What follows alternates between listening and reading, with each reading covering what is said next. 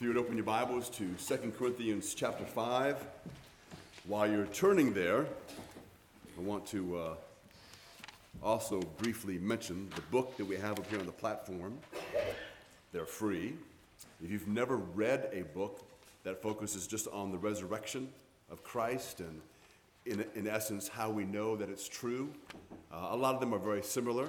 I do like this one a lot, uh, so it'd be great for you to read through this. But the main reason for this is for you to give this to someone you know, and, and this may be one of those things you can give to someone that you've been friends with for a long time, and they know you go to church, and they know that you know they don't go to church, and you don't really ever talk about much. So you can, after you read this, tell them, ask them to read this book. It's only 70 pages, maybe 69, but ask them to read it. And tell them that what you would like from them is their honest evaluation of what it says. Tell them you have a hard time with that because you believe it. But you want to know what someone else thinks, a fresh set of eyes, and that, and that they won't hurt your feelings, that you really want to know. All right? And then, of course, uh, a couple things may happen. Then, when you follow up and you invite them to coffee or whatever it is, they might try to get out of it. Um, you know, say that you know they, they can or whatever. There's usually two reasons for that. One, they haven't read it, uh, or it could be that they started to read it, or maybe read the whole thing and they don't like what it says. You know, there's a force with the, with the fact that it's pretty hard to refute that Jesus rose from the dead. And they, they can't, and they don't want to, and they don't like it. That's why we pray. We pray for them. We pray that they, as they read it, they won't be able to think about anything else. They can't get out of their mind. So take, please take more than one. Now, I'm not asking you to make this your library and take 20, uh, but please take more than one. Stick one in your car ladies, put one in your purse, have it there, because you may just happen chance come upon somebody that you might not even know, and say, ask if they'd be interested in reading this book, and give it to them. Um, if you have to, write your phone number there. Say you would like to know what they think about it. Uh, but it's an easy way uh, to kind of broach the subject. Um, and one more thing, if they, if they, if the person you've given this to keeps putting you off when it comes to getting together uh, and talking about the book, Sometimes we kind of pull back because we're thinking, well, you know, I don't want to guilt them into reading it. Why not? What would be the objection to that? This is, this is truth, right? This is the gospel of Christ. So you can't guilt them into receiving Christ, and you can't make them believe in Christ. But you can guilt them into reading this, right? At least they'll, they'll, they're going to have this, and the, and the Lord definitely can use that in their life. So please, uh, avail yourself of these, and you don't have to ask, can I take five? Yes, take five. Right? The goal is to give them away. If you need 10, then take 10. It's okay. Uh, we didn't get these so we can have them around afterwards. The idea is to, is to get rid of them. Uh, so please, uh, but, but I would advise you to read it if you have it, just so you're familiar with it, so that you can talk to someone about it intelligently. All right, let's pray. We'll begin. Father, we thank you again for your grace. We thank you, Father, indeed, for the resurrection of Christ. We thank you, Lord, that we know that our salvation is genuine. We know, Lord, that it is authentic. We know that it is real and true because Christ has truly indeed been raised from the dead. And there is no doubt about that. And for that, we thank you. We praise your name for that. And we ask, Lord, that you would use our witness, as feeble as it may be, whether it's just in giving a book or talking to someone or just letting them know that we do believe the resurrection. That, Father, you will use whatever means necessary, that others, Father, will hear the gospel of Jesus Christ and begin to consider the fact that they are separated from you. We ask, Lord, that you would bless our efforts in that area. We pray also, Lord, that you would bless us this morning as we open your word. We ask, Lord, you would teach us. We ask, Lord, that you would, that you would convict us, Father, of perhaps wrong thinking or even of a wrong way of living. The Father, that we may make things right in our life, that, we, that our lives may align with what the Word of God says. So, Father, we thank you again for your word. We thank you, Father, for preserving it for us. And as always, we ask you bless us, Lord, as we look and as we contemplate what is there. And we do ask these things in Christ's name. Amen. So, 2 Corinthians 5, verses 16 through 19, Paul writes From now on, therefore, we regard no one according to the flesh. Even though we once regarded Christ according to the flesh, we regard him thus no longer. Therefore, if anyone is in Christ, he is a new creation. The old has passed away, behold, the new has come. All this is from God, who through Christ reconciled us to himself and gave us the ministry of reconciliation. That is, in Christ, God was reconciling the world to himself, not counting their trespasses against them, and entrusting to us the message of reconciliation. So, Paul begins here by saying that as a, as a result of his conversion, he no longer evaluated people on the basis of externals. So, apparently, he did that at least some, and he no longer does that. He implies that his opponents, again, remember, there's those who are trying to get rid of his influence there in the church, uh, and, to exter- and to a, a certain extent, they have influenced those in the church. That's how they evaluated people. And that's how they were trying to discredit Paul. So at one time, as I said, this had been true of Paul. He had opposed Christ, he opposed the followers of Christ because he regarded Christ from a worldly point of view, from a fleshly point of view. He had information about Jesus, but again, that's not the same as believing in Jesus. Remember this, and I don't know who said this first, this has been around for a while, but mere information about Jesus cannot transform a person from self centeredness to selflessness. Right? So just because someone knows about Jesus or even believes he existed would not bring about any kind of transformation. Only conversion can bring that about. And it had done that for Paul if you look at Acts chapter 9. So the word therefore that he starts off with here in uh, verse 16 says, Now on, therefore. Therefore, again, points back to verses 14 and 15. Those verses describe salvation. So after Paul's conversion, the way that, that Paul viewed people changed radically. And what, what we're tying into this is there's this idea in the Bible that's presented very strongly that when an individual becomes a Christian, you are changed.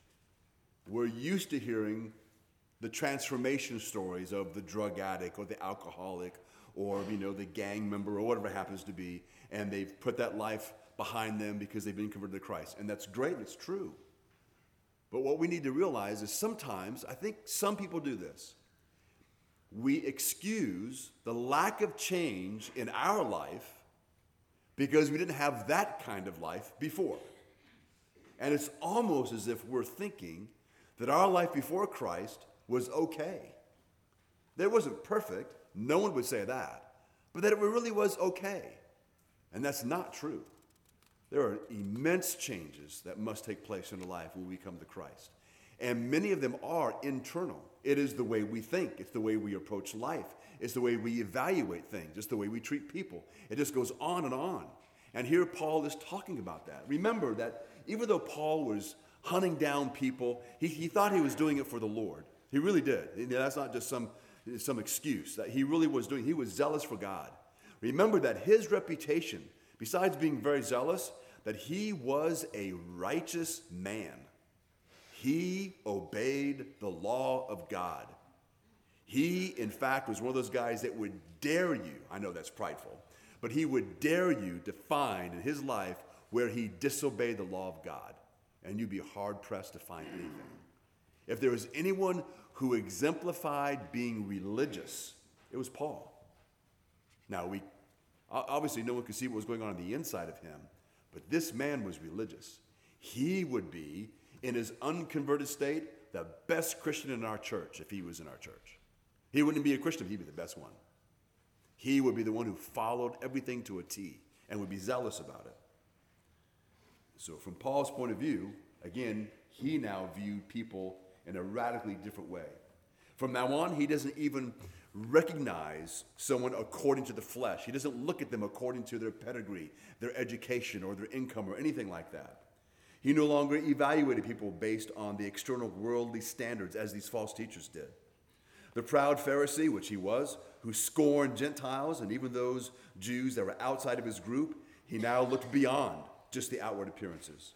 His prejudice and hatred gave way to love for all including again Greek and Jew, circumcised and uncircumcised, barbarian, Scythian, slave, and those who are free.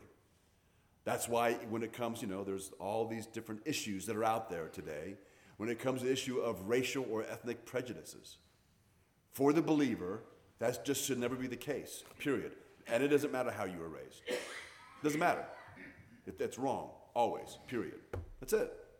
it. It's not, it's not even, you know, if you want to talk about it, you can, but it's just not, it shouldn't be a thing. And it's not a thing. There's no place for that. And sometimes we kind of join in with the world, even though we may condemn that, you know, with people that we know, we say, well, yeah, but you don't, you need to understand how he was raised. But do you not think that the power of God is stronger than the way we were raised? I'm convinced of it. I have seen it happen in the lives of individuals who were raised, they were steeped in racial prejudices.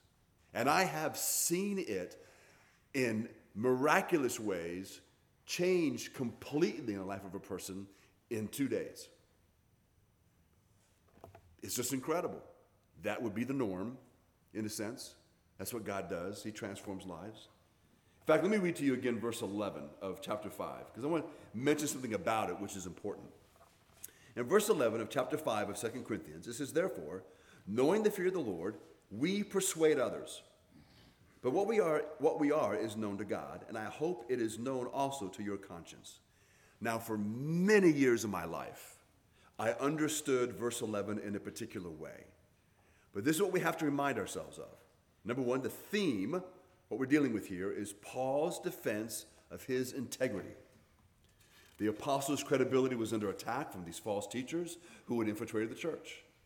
Before they could get a hearing for their lies, they first had to tear down Paul's credibility in the minds of the people. Though their accusations were false, they were nonetheless dangerous. If the Corinthians believed the allegations, confidence in the Word of God through Paul would be destroyed. So, the key then to understanding this passage, verse 11, lies in the meaning of the verb persuade.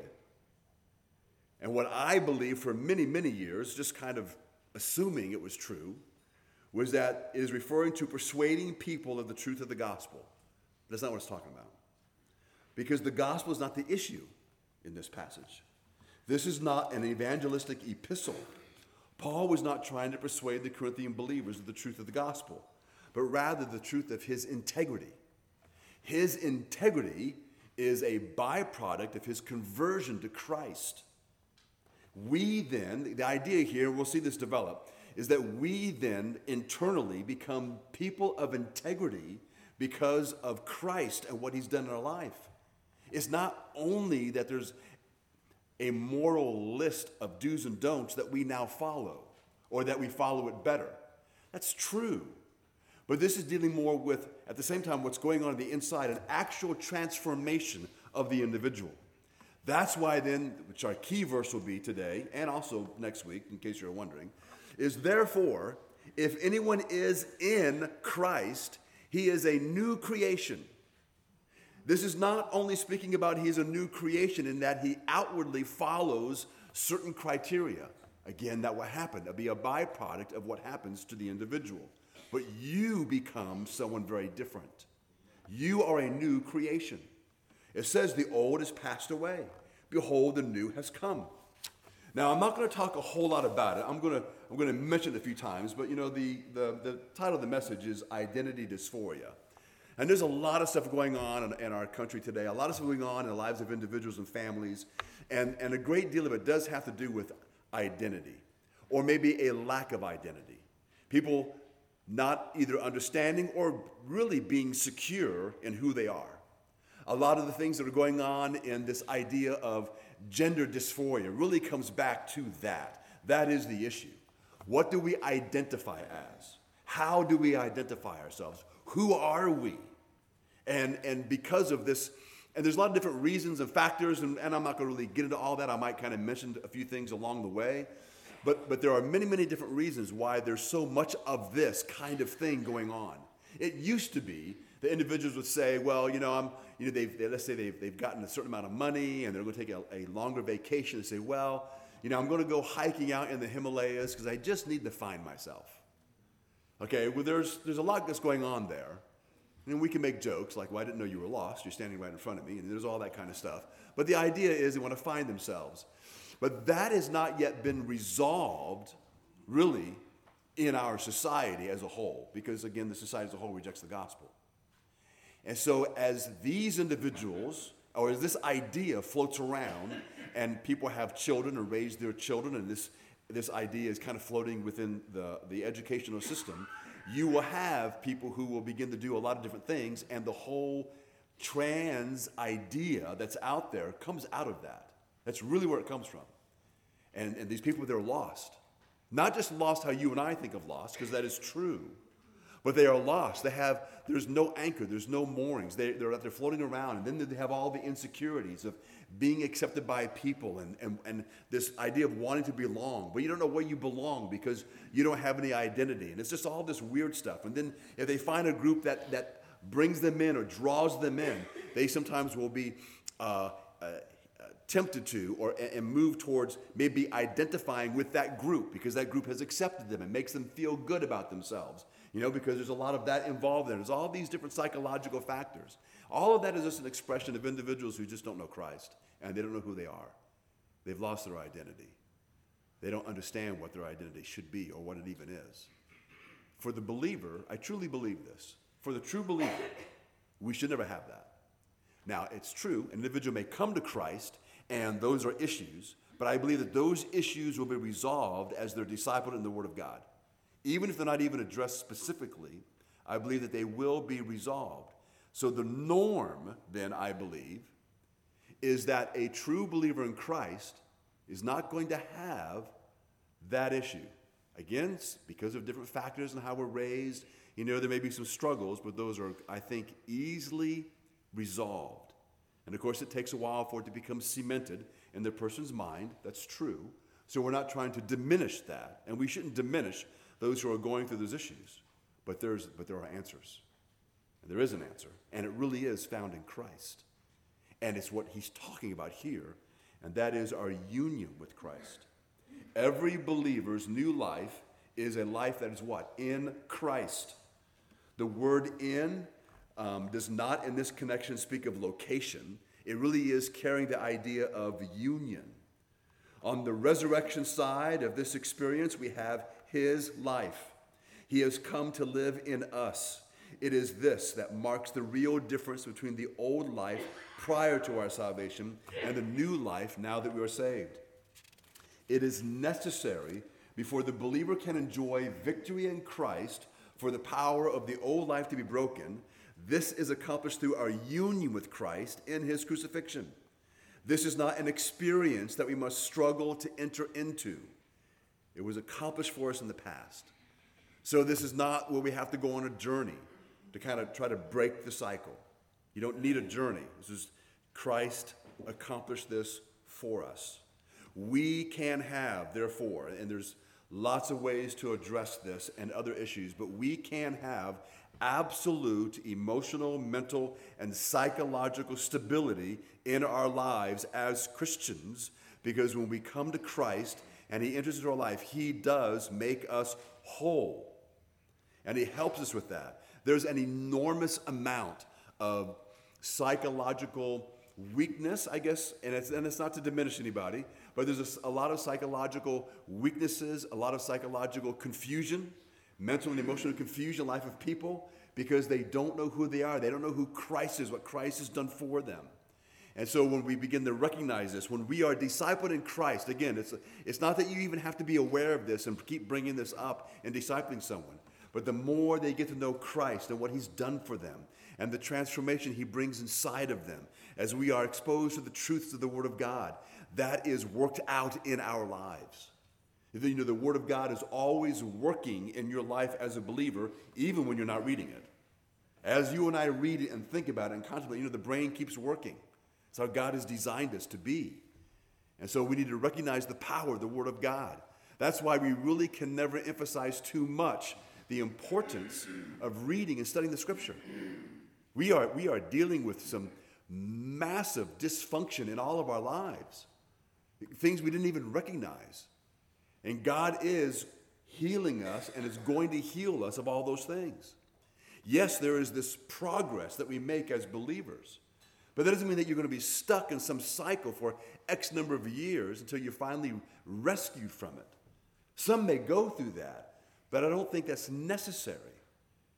We have, we've also kind of accepted in our lifetimes an idea that an individual who is going through certain kinds of struggles, and we may say, well, but they've only been saved for 10 years. Now, I don't know what the time frame should be, but I, but I do believe that 10 years may be a bit too long. There are certain issues that can be addressed way before then. And sometimes that comes back maybe to a church that really hasn't emphasized enough the teaching of the Word of God and basing everything on what the Scripture says. It is not that the pastor needs to go on a series dealing with psychological this or that. He doesn't need to do that. Faithfully exposit the Word of God, and these things are going to be addressed in their lives. We may not use the labels that the world uses, but we're using the labels that God gives us, the categories that God gives us. And in that, we will find true healing and true completeness. So we really cannot overemphasize that because it is of vital importance, maybe more so because of the upheaval of the day in which we live in. You know, in Galatians 2:20, there's a verse that we're all very familiar with. The King James says, "I am crucified with Christ." But that's really not the best translation. The ESV, the New American Standard, the New King James, the American Standard Version of 1901, they all have it more clear where it says, I have been crucified with Christ. God got rid of the old self life by crucifying it. We are separated from the old self life when we died with Christ. Yes, there's still the struggle of living the Christian life because of the weakness of the flesh, but I have been, in the past tense, crucified with him. So, in Christ, then, describes every single believer's new position. That is also means it identifies or it reveals or describes our new identity, our new sphere of existence. Before we were born again into the kingdom of God, our existence was in Adam or just in the flesh. It was under the influence of the world and in the kingdom of the devil. In the upper room discourse, just prior to his crucifixion, Jesus alluded to the idea of in Christ when he declared, In that day you shall know that I am in my Father, and you in me, and I in you. Paul expounded on the idea of a believer's new identity using the phrase in Christ or its synonyms. You know, that's in Him, uh, in the beloved, in Christ, in Christ Jesus, in the Lord. That's used over 160 times in the New Testament. So, again, in Christ summarizes this profound truth that believers are now and forever in spiritual union with the Lord Jesus Christ. That's why sometimes it is important to ask a new believer how do they know they're saved? And many may say, well, because when I believed in Christ, I felt a burden lift. And that's marvelous. That's not how you know you're saved. Because a day may come when you feel the burden again. Our emotions vary. How do you know? I trust what Christ has said. I trust what he did. That's how I know. I believe what he said. I believe what he did. That's how I know he keeps his word. That's the idea here. I am forever in Christ, regardless of how I feel. There will be days you will feel defeated. There will be days where you will sin and you're going to be filled with guilt, which is great, by the way, because it's the Holy Spirit bringing that upon you. But you, are, you will not have to struggle with does God still love me? You won't have to struggle with, am I still in the family? You may have those feelings, but you can overcome those feelings with the truth of the Word of God. Because Christ is in you, and that will never, ever be different.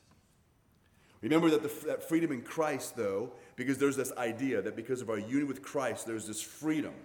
Uh, and that freedom can, can be explained as it relates to a lot of different areas in our life.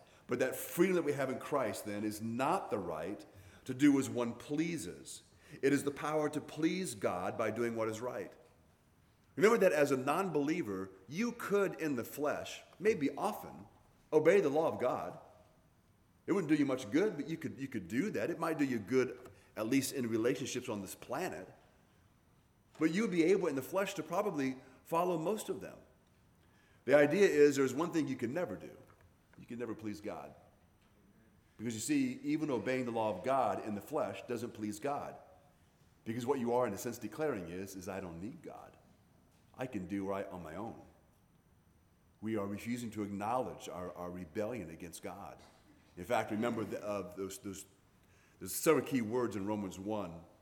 But remember that it says that, um, that, that we are aware that God is angry about sin or unrighteousness and ungodliness. Remember the difference between unrighteousness and ungodliness. Unrighteousness is the evil that we do, it's the acts. But ungodliness is very different. Ungodliness really is, is an attitude. It's the idea that you live your life as if God is unimportant, or you live your life as if God doesn't even exist. That's a sin of rebellion as well. That is ungodliness. And that's why then when we, we may say that a non believer sins 24 hours a day they, because they are living in sin, they remain in sin. Why? Because with every breath, they are refusing to acknowledge God. Remember, the one who is the author of their life the one who, because he exists, they, sustains their life. All of their abilities they have naturally are from God. They're refusing to acknowledge any of that. That is the act of rebellion.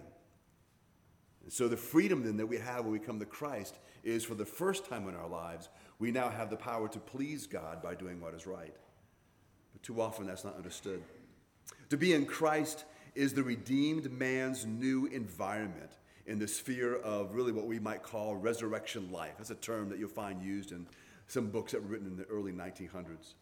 The key word there is the word environment, meaning this being in Christ is not a barren state, it is not an almost unreal positional truth, but it is a vital, pulsating, functioning involvement. The chief characteristics of this, of this environment is resurrection life because it's the life of Christ Himself. James Montgomery Boice says this The phrases in Christ, in Him, occur over 160 times, all in Paul's writings. The phrases mean more than just believing on Christ or being saved by His atonement. They mean being joined to Christ in one spiritual body, so that what is true of Him is also true for us. This is a difficult concept, and the Bible uses numerous images to teach it to us. The union of a man and woman in marriage, which is also a new identity. The union of the vine and the branches, the wholeness of a spiritual temple in which Christ is the foundation, and we the individual stones, the union of the head and other members of the body in one organism. But whether we understand it or not, union with Christ is, in one sense, the very essence of our salvation. Apart from Christ, our condition is absolutely hopeless. In Him, our condition then is glorious to the extreme. So that's why we, we, we want to pause and just kind of dwell on this for uh, just a, a wee bit of time. Again, in Christ can mean several things that are not mutually exclusive.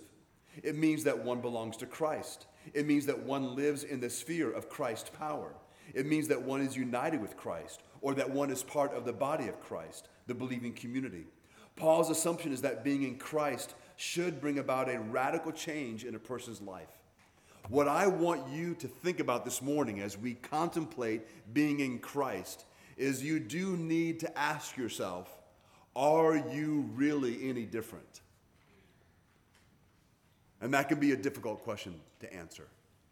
I'm not asking, are you living perfectly? None of us are. But on the inside, when it comes to the way you think, when it comes to what you daydream about, when it comes to how you evaluate other people, when it comes to how you respond, is, is there change? Has there been change and is there change in your life? Can you boldly proclaim that yes, you belong to Christ, heart, mind, and soul? Are you committed to that concept to where that is what drives you? Remember that last week, one of the things we looked at is when it talks about God's love constraining us, is not so much the idea of how much do you love God, because that all the focus is on you, but that because His love for us, which is on us, is so powerful, we cannot help but be different. There are times where sometimes there's an individual who may be going through some great struggles in their life. And maybe they're struggling with some kind of addiction and they just keep making all these bad, horrible decisions. They have this feeling of hopelessness and, and whatnot. And sometimes their family is trying to understand because they say to them, Don't you understand how much we love you? And the idea behind that, and what they are saying is, is our love for you should be all consuming you know that you are accepted no matter what. You should never have any doubts about that. So, how then can you have all of these insecurities that lead you to make these kinds of decisions? Because you are loved and you belong with us. You're part of us. That's always been there. Why are you rejecting it? And, you know, there are all kind of reasons. We're not going to get into all the nuances of that, but that's the idea with that. And so Paul really, in a sense, is continuing that kind of idea. What has Christ done for us? And that by itself is life transforming and isn't, is not based on my commitment to Christ. That's a byproduct of what he has done for me. Philip Hughes says this The expression in Christ sums up as profoundly as possible the inexhaustible significance of our redemption. It speaks of security in him, who himself has borne in his own body the judgment of God against our sin. It speaks of acceptance in him, with whom alone God is well pleased. It speaks of assurance for the future in him, who is the resurrection and the life. It speaks of the inheritance of glory in him, who, as the only begotten Son, is the sole heir of God. And it speaks of participation in the divine nature in him, who is the everlasting Word. It speaks of knowing the truth and being free in that truth, in him who himself is the truth. All this and more can uh, all this and more than can ever be expressed in human language is meant by being in Christ. Belonging is when people accept you for who you are. Relationships are an important factor in our sense of belonging. Who and where we belong uh, influences our sense of identity. Your identity defines who you are. That's why we don't get caught up in identifying ourselves as just being, for example, a great athlete. A lot of athletes who are not believers go through this great struggle, especially if they've attained a lot of individual accolades and awards, where they're used to people immediately recognizing them for what they do on the field and how they perform. And so they're treated usually very, very differently, very special. Everybody wants to be around them. Everybody wants to know what they have to think about everything. You know, it becomes crazy. And then when they get to the point in their life when they retire or they're unable to, to perform anymore because of injury, some of them go through a very deep, dark depression because their entire life changes. Why? Because they have solely identified with their athletic prowess. And when that's gone, they're left only with themselves and there's nothing there. And they really can struggle. They all don't do that. It is profound in some because we see it clearly. Others, they just keep it hidden through other pursuits. For the believer, we never have to worry about that because we have that identity with Christ. Ha- that's why we identify with each other as brothers and sisters in Christ in this church. We identify with the family of God, and that will never change. We are social creatures. We do have a very strong desire to connect with others, not just as peers, not just as co workers, not just as acquaintances or Facebook friends, but deeply and intimately. We long to feel valued and supported. We long to share our thoughts and emotions and life with others. That describes how God has created us to be, which explains why God says in Genesis it is not good for man to be alone. Again, yes, he was focused on giving to Adam a life's partner, but that term means such much, so much more than just that. We long even to feel needed by others. Many individuals who are up in age begin to go through a kind of difficulty because they no longer feel needed. It's not that they don't feel important. It's not, they may think the word important. That's not what it is. They don't feel needed. And when you no longer feel needed, it's almost like, why bother? Why bother? And it's important for that not to go away. These desires reflect a fundamental human need to not only be in the physical presence of others, but to belong with them. This is why the broken home has such a profound and long lasting impact on people. At the heart of what it means to be a Christian is to receive a new identity. That is part and parcel what it means to be in Christ. John Piper says this He says, In Jesus, we do not lose our true selves, but we become our true selves only in Him. And so there's three points he makes. Point number one In Christ, we no longer chase after the desires of our flesh, but instead seek to bring God glory in all areas of our life. It doesn't mean you're no longer trying to succeed in business. That's fine. It doesn't mean you're not trying to succeed on the athletic field. That's fine. But that is not what identifies you as an individual. It really is this. As a Christian, I am pursuing this. As a Christian, I want to be a good husband. I don't just want to be a good husband. I want to be a good Christian husband. What does that mean? I don't just want to be a good father. I just don't want my kids to say good things about me when I get old and die. I really want to be a Christian father because I want there to be that long lasting impact. So, when it comes to all these things that we pursue, being a Christian is what describes who we are, uh, this identity we have with Christ, because the word Christian means to belong to Christ. Secondly, it means this we no longer fear the future. And we've talked a lot about that when it comes even to, to dealing with death uh, and whatnot as we've looked at the things that Paul has said. And here's the last thing, which relates to exactly what he's been talking about. We have no need to judge or compare ourselves to others when we seek to please Christ alone, in whom our identity is hidden. We see this reflected in all that Paul has said here in 2 Corinthians. We may do this a lot. We judge or compare ourselves to others who are similar to us, maybe a similar career, maybe a similar family, maybe a similar group of friends. And in our minds, sometimes we may go through moments of insecurity or moments of disappointment uh, because we don't measure up. Maybe we, we long for a little more uh, pat on the backs from others, or at least this idea that others have maybe a greater respect for us because we really are accomplishing something. I know that in the, in the circle of some pastors where this has happened, where you know the, the main concern is how many people come to your church on Sunday morning. And the higher the number, the more important you are. And, there's, and a lot of guys have to get over that. that. That can be hard. Some never do. Some never do. Some will say, oh, it means nothing to me, but we do have a thousand on Sundays. You know? Some will say, well, yeah, it's, it's not important to me. I, you know, I don't pastor a mega church. We have 600. How many do you have? 80? Just so you know, you know, just so you know, still in our country, the average Christian church on Sunday morning has 60 to 70 people. With all these mega churches we got, that's astounding, but that's still the majority of churches. And, and, and a lot of organizations would say that, that you know, they don't want to only prop up pastors of large churches. But then when you look at who all the special speakers are, all of them come from churches that are 2,000 or more. Now, some of them are very godly, so I'm not, I'm not mocking them. It just seems that, so where's the guy who pastors 60? Where's he at?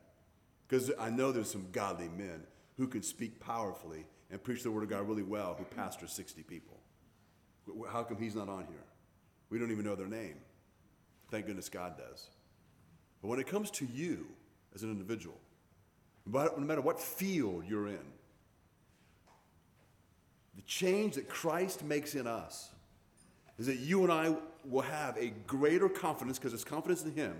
So we have a greater confidence in living life, regardless of what you do or do not accomplish at work, regardless of what you do or do not accomplish in your career what you do or do not accomplish with your family. All those external measuring sticks just go out the window. They are unimportant. And we're able to do so not because it's a way of falsely propping ourselves up because we haven't accomplished those things, but because we really have grabbed hold of the truth of Christ and what it means to be in Christ, and desperately wanting our family and our friends to embrace that as well. Because if they have embraced that, it will be well with them. They will be fine in every way. If they don't, they have much misery that lies ahead of them. So we will continue this next week in, in trying to unpack this more and more. But we need to really absorb and embrace what it means to be in Christ and understand what he says here that that uh, because we are in Christ, we are a new creation and old things have passed away. I want you to be able to embrace that and enjoy that and praise the Lord for that and, and evaluate yourself in that manner. Father in heaven, we thank you so much for your grace and kindness and love. Father, most of us, and maybe all of us, are so grateful that when we became Christians, we became a new creation because the old us was going in the wrong direction. The old us would be rude and we would be mean spirited. We, we would be seeking refre- uh, revenge. We would be quick tempered. We would be unbelievably selfish and maybe many other things. For sure, we would have messed up our lives in so many ways. And so, Father, we thank you for delivering us. We thank you, Lord, that when you delivered us from sin, you did not only save us so that we could go to heaven. We thank you, Lord, that you care so much about us that you have been transforming us into the image of your Son, Christ. Father, we are sorry that we have ever stood in your way of that. We, we, we regret that we ourselves have times have been the, the obstacle to the maturity that comes from your Spirit. But Father, we want to let all that go. We pray, Lord, that you help us to really understand what it means to be in Christ.